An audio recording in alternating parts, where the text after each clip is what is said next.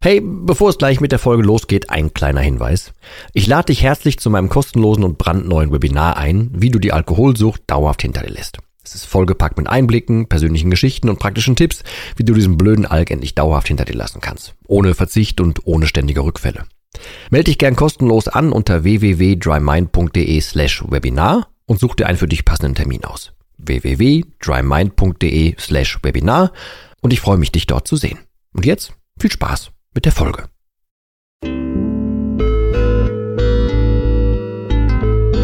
Nüchtern betrachtet. Der Nie wieder Alkohol Podcast.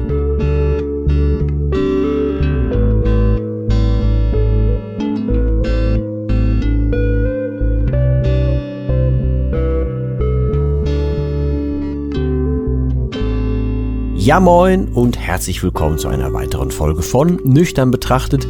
Diese Folge wird ein bisschen schwieriger, also für mich zumindest.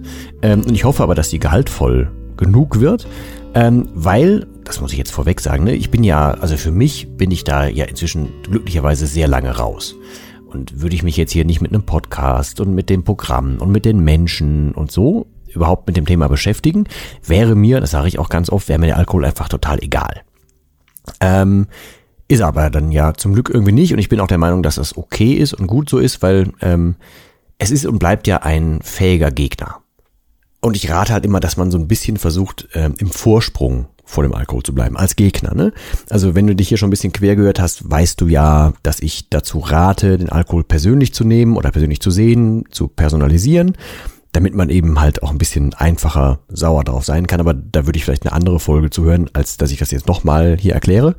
Ähm, aber ich glaube halt, dass wenn man das Bildnis nimmt und anerkennt und so jetzt mal für dieses für diese Folge hier gelten gelten lässt, dann ähm, macht es Sinn, vorbereitet zu sein, weil der als fähiger Gegner macht das halt auch.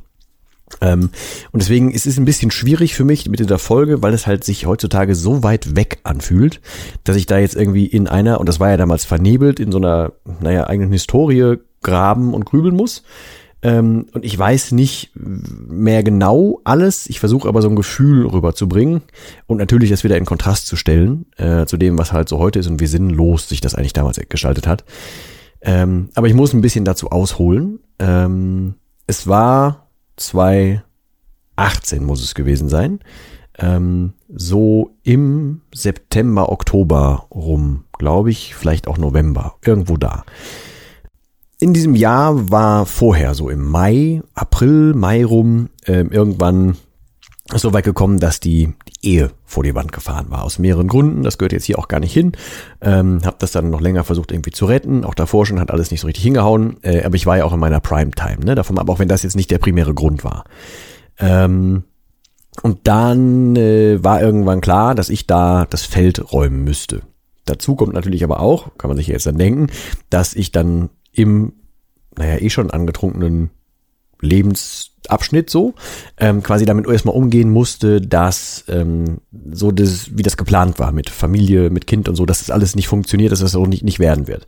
Dann habe ich da versucht, monatelang drum zu kämpfen, das hat nachher auch nicht funktioniert. Dann war klar, ich musste irgendwann weg. Und ich hatte natürlich weder Lust auf ein, ein neues Leben, noch hatte ich irgendwie auch die, die Mittel dazu. Also ich wusste, ich stehe eh vor irgendwie, ich weiß gar nicht, wie das alles gehen soll.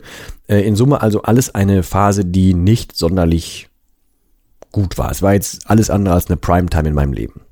Und dann habe ich irgendwie durch Zufälle doch eine Wohnung bekommen, ähm, wo ich auch schon nicht wusste, wie das gehen soll, tatsächlich damals. Äh, und habe die aber erst ab, ich glaube, Dezember bekommen. Dezember 2018 muss das gewesen sein. Ich bin damals bei zwei Bekannten untergekommen äh, und habe dann, weil ich dann irgendwie zum September in der alten Wohnung raus sollte, ähm, da so zwei Monate bei denen in der Einliegerwohnung gewohnt. Äh, und natürlich habe ich da auch die ganze Zeit weitergesoffen. Ich habe mich von morgens bis abends vor den Rechner gesetzt, mehr oder weniger nichts getan und habe äh, dabei getrunken und habe dann, äh, also auch da wurde ich dann schon mal drauf angesprochen und so, habe es natürlich vertuscht und war sauer auf mich, dass man mich darauf ansprechen kann, weil irgendwie roch die ganze Bude unten nach, nach Sprit und so und äh, ja. Da hat es auf jeden Fall angefangen und das habe ich schon mal irgendwo erwähnt, deswegen wer jetzt ganz zart beseitigt ist, bitte ganz kurz weghören. Äh, aber es ist einfach die reine Wahrheit. Ich habe dann äh, da auch das erste Mal in meinem Leben, nee, bestimmt nicht, das zweite Mal in meinem Leben, das erste Mal war in meinem JGA, ähm, so richtig und dann nachher wirklich dauerhaft, so für einen Monat, mindestens einen Monat, eigentlich durchgehend Blut im Stuhl gehabt. So, und ich wusste, alter Lachs, du musst zum Arzt. Aber natürlich, das habe ich hier schon oft zitiert, aber da kommt diese Szene her. Ähm, ich bin nicht zum Arzt, weil wenn ich zum Arzt gehe, sagt mir der Arzt, ich habe ein Problem. Gehe ich nicht zum Arzt, habe ich folglich kein Problem in der Gleichung. Ja, und dann gab es irgendwann eine Nacht. Äh, und ne, das, die ganzen Vorzeichen schon dazu, wie das ganze Jahr bis dahin gelaufen ist, alles dazu. Und dann liege ich da und habe einen Puls, der ist abnormal. Und ich habe damals, wo auch immer her, gehabt, so ein, so ein Blutdruckmessgerät, das Ding, was man sich da um den Arm packt, was aufgepumpt wird, was sechs Stufen hatte. Und das Ding schlug nur noch auf Stufe sechs. Aber nur noch. Und dann habe ich irgendwann versucht, ins Bett zu gehen und gesagt, das, das kann jetzt alles nicht wahr sein hier. Und das pumpte alles in mir. Das fühlte sich an, als würde irgendwann die Pumpe explodieren. Und das krampfte sich alles zusammen und dann stellte ich mir natürlich vor, dass das, äh, also ich war natürlich auch schon wieder angetrunken, ne? Ich war ja eh rund um die Uhr betrunken, aber es ist, ist zusätzliche Schwindelgefühle und dann habe ich gedacht, in, irgendwie in, in, in der linken Brust oder in dem Arm wird es ziehen und dass sich das alles irgendwie, naja, so Richtung Herzkasper bewegt und es war wirklich gruselig. Ähm, dann habe ich da aber gesessen und habe gedacht, ey, ey, du musst ein Testament schreiben. Und dann habe ich mich dann irgendwann hingesetzt. Aber natürlich, und jetzt ist das, das ist wieder das vollkommen bescheuerte, ich weiß, dass ich ein Problem habe. Ich weiß, was da für körperliche Dinge gerade dranhängen. Ich weiß seit einem Monat, dass irgendwas richtig schief läuft im, äh, im Körper. Ich weiß, dass im Leben richtig viel schief läuft. Aber was mache ich, während ich das Testament schreibe? Ich mache mir natürlich erstmal ein Getränk. Also habe ich mir wieder mein, mein Glas genommen. Ich habe ja immer irgendwie eine Mischung in einem Glas gemacht. Habe irgendwie den Wodka aus dem Kühlschrank geholt. Habe dann da, zu der Zeit war es, glaube ich, waren es so ISO-Getränke, die dazu gefüllt und habe mich dann da hingesetzt und habe angefangen, Testament zu schreiben. Natürlich wurde mir da mal wieder bewusst, dass ich so eigentlich ja nichts hab. So, was denn auch? Äh, und dann habe ich das irgendwann, also es war so ein ganz, ganz, also ich war ja schon betrunken und es war nachts. So, normalerweise habe ich eigentlich immer, muss ich dazu sagen, versucht, so viel zu trinken, dass ich dann wenigstens irgendwie schlafen kann. Und auch das lief meistens nicht gut und manchmal lief es dann auch so weit, Entschuldigung, dass ich dann da lag und ähm, es sich dann trotzdem noch drehte. Und das muss man dann auch erstmal schaffen, ne? wenn man eh schon Pekeltrinker ist, dass sich dann abends noch was dreht. So dass einem so richtig schlecht und schwummerig war und so. Und ähm, so war es da ja auch ungefähr. Das heißt, das, was ich als Testament verfasst habe, war jetzt alles andere als ein klarer Gedanke. Also habe ich das irgendwie hin und her überlegt und nochmal neu formuliert und nochmal neu formuliert und dann 3000 Infos in einen Satz rein und nochmal und es war halt einfach der totale, also aus heutiger Sicht, der totale Schmarrn. Also da war ja nichts von Bestand bei und, auch das, das Verständnis davon, ähm, dass ich, ähm, äh, dass es da auch nichts gäbe, wofür jetzt ein Testament irgendwie brauchbar wäre. Ne? Ich habe viel mehr dann irgendwie darüber geschrieben, äh, dass sich Leute bitte keine Sorgen machen sollen, äh, und habe dann trotzdem auch da drin es nicht mal geschafft, ehrlich dazu zu sein, was denn jetzt so der Auslöser wäre. Ich habe einfach das so dann formuliert, ähm, dass ich, naja, für den Fall, dass was wäre, habe ich es mal geschrieben und dann gesagt, ja, wegen dem Kurzen und so, aber halt null so nach dem Motto, ja, ich bin ja selber schuld dafür, sondern eher so, ja, nur, wenn rein aus Zufall was passieren sollte. Also sich mit einem Testament beschäftigen, aber blindlings ignorieren, dass man gerade noch, noch einen Sargnagel trinkt, um dem Bild zu bleiben, das ist halt so himmelschreiend dämlich. Da musste ich neulich tatsächlich noch denken. Und ich habe diese Geschichte von dem Testament, glaube ich, noch nie erzählt. Ähm, und immer wenn ich sage, wenn du hier hörst, ne, und du hast noch vielleicht aktiv ein Problem, aber du hörst hier. Und wenn ich sage, du bist schon einen Schritt weiter, als ich das damals war, dann weißt du jetzt unter anderem, dass es wahrscheinlich auch an diesem Punkt so ist, weil wie abge abgedriftet in einer Idee und einer Lebensvorstellung und einer Verblendung muss man denn sein, dass man ein Testament schreibt, statt zu sagen, ich höre auf.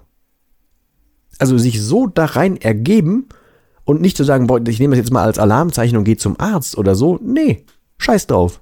Ist halt irgendwie kaputt und dann formulier es auch noch so, damit bloß keiner auf die Idee kommt, dass du ein Problem gehabt hättest und damit bloß keiner irgendwie was Böses über dich denkt und auch bloß keiner irgendwie eine Schuld hat. Also so feige und so passiv, dass da kriege ich, krieg ich innerlich eine Hutschnur, die mir platzt tatsächlich. Und das ist auch eine, einer der Gründe, warum ich heutzutage so ein, eine innere Ablehnung gegen Passivität habe. Und ich habe mich die Tage noch über, auch äh, über, also wie gesagt, da bin ich null Experte und da gibt es mit Sicherheit noch völlig andere Gründe dahinter. Ähm, aber über also eine bestimmte Herangehensweise von einer gewissen Gruppe ähm, an das Thema Depressionen unterhalten. Und das war auch so ein, so ein rein passiver Ansatz und wie gesagt, es gibt immer Ausnahmen. Ne? Ich meine es jetzt nur als Grundgedanke. Ich will niemanden ver verurteilen, ich will nichts auf die leichte Schulter nehmen, ich will nichts aussparen gedanklich, weil ich kenne mich damit nicht aus. Ich sage nur, es, es ging im Rahmen teilweise um Depressionen, aber auch um den Alkohol. Ich bin ja dann Fan davon, es nicht einfach nur als eine Krankheit zu sehen, von der man sagt, ja, die habe ich, jetzt kann ich nichts dran ändern.